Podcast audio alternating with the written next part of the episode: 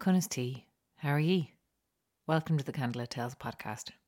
Now, it is spooky season, and I am terrifyingly behind schedule with my podcasts. I apologise. That's on me.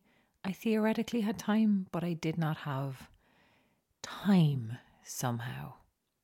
Luckily for me, and I hope you will think luckily for you too, Oshin has been going through the vaults and he found a recording of a gig that he and I did at Halloween in the crypts under Christchurch. So I hope you enjoy this live recording, and we will be back next week with more podcasts. Hopefully, the regularly scheduled ones. But for now, I'm going to tell you a story. This is a terrible story and no one should hear it. But I'm going to tell you anyway because we were hired to tell you horrible stories. This is this is great. This is a story set during the famine, and most stories set during the famine are just shite crack. They're not even good stories. It's just everybody dies. Just like this. There's really no narrative. It's kind of like Les Mis, exactly. It just gets worse and worse and worse, and then you're dead. This one's not quite like that. Some stuff happens. Started in a little village, right?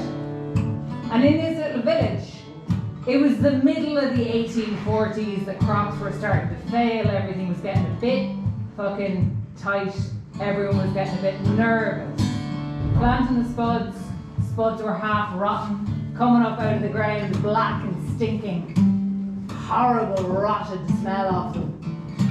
And this particular town, well, they had only one tailor, as you did back in those days, didn't need a lot of them. And their tailor died. Starvation, fever, who knows. And a new tailor moved in. This tailor was from far away. He wasn't local, he didn't know the local ways. And along with the tailor's house in this town, the tailor was given a little plot of land. Not a particularly big one, just enough for one family to be supported by, just about if they were careful, if they were smart. But everyone told him he was ploughing that field to make sure to leave one corner of it alone. Why? There was a fucking fairy there. Now the tailor was not from around there. He didn't know what a fairy fort was. He'd never heard of one. He said, Why the hell shouldn't I plough this field? This is my field. I own this field. He was from Russia or something, I don't know. Can't really do accents. Anyway, everyone tried to convince him not to plough the entire field. Just leave the fairy fort alone. But he wouldn't be told. He wouldn't be reasoned with. So he went out. He dug up the whole field, including the bit with the fairy fort on. Everyone came out and fucking watched him. There wasn't a lot going on in those days. They gathered around the fences and they watched the little tailor as he went about his work. No one helped him. Ploughing the field, planting the field with the potatoes. And then, of course, you just wait for them to grow, don't you? I'm pretty sure that's farming. Not much else to it. The following year, when it came to harvest time, well, all of the potato plants in his field, stems were black and withered, except the ones in that corner.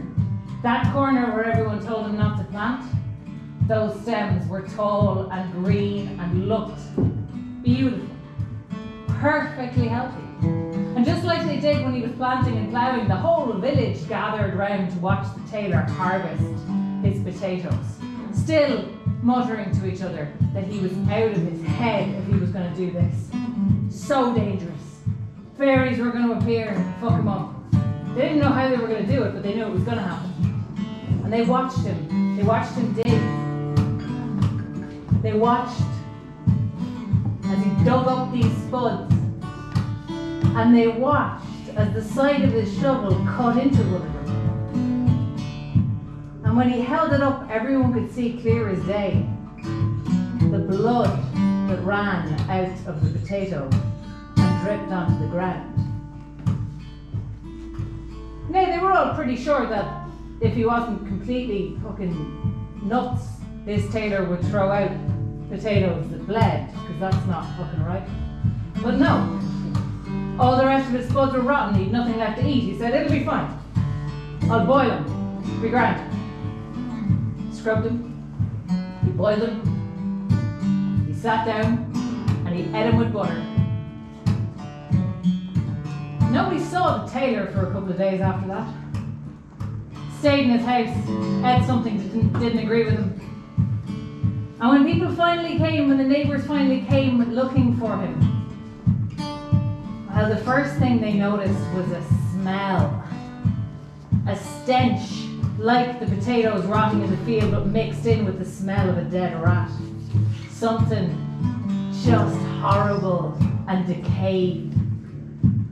All they could see there, though, was the remains of the last meal he'd eaten. Perfectly innocent looking potatoes on a plate.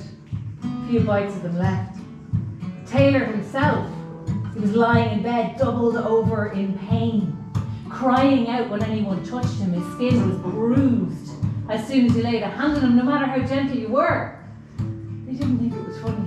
Some people did. They gathered him up and the only thing they could think to do, this man who was crying out and twisting in agony with every touch on his skin, they brought him to the workhouse. Charitable institution set up to take care of the poor, the destitute.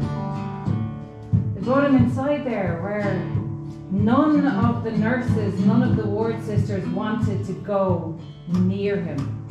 Because that stench, it just got worse and worse and worse. Now, the head of this particular ward was a nun, not the most compassionate of ladies. She didn't want to touch him because he fucking stank, so she sent in one of the younger nurses and said, Here, give him a sponge bath. Nobody can breathe in the entire hall. And the next thing she heard was a blood curdling scream as the girl came running out white as a sheet and said, I'm not touching him. I'm not touching him anymore. The sister said, oh, cock yourself on, grabbed the sponge off her, grabbed the pail of water, marched into the room, stench and all. Plunged her hand into the bucket, got a good sudsy sponge. Grabbed the tailor, and with a firm hand ran the sponge down his back as he screamed in agony. She didn't realise what was happening at first. She thought she was washing off a layer of filth. She wasn't seeing white skin underneath. That white was a different white, speckled with red. His skin was coming off in sheets, and the stench got worse as the tailor screamed and screamed, and then his scream cut off in a gurgle as his flesh collapsed inwards with rot sloughed off onto the floor. And that's why you should be careful when you plant your potatoes.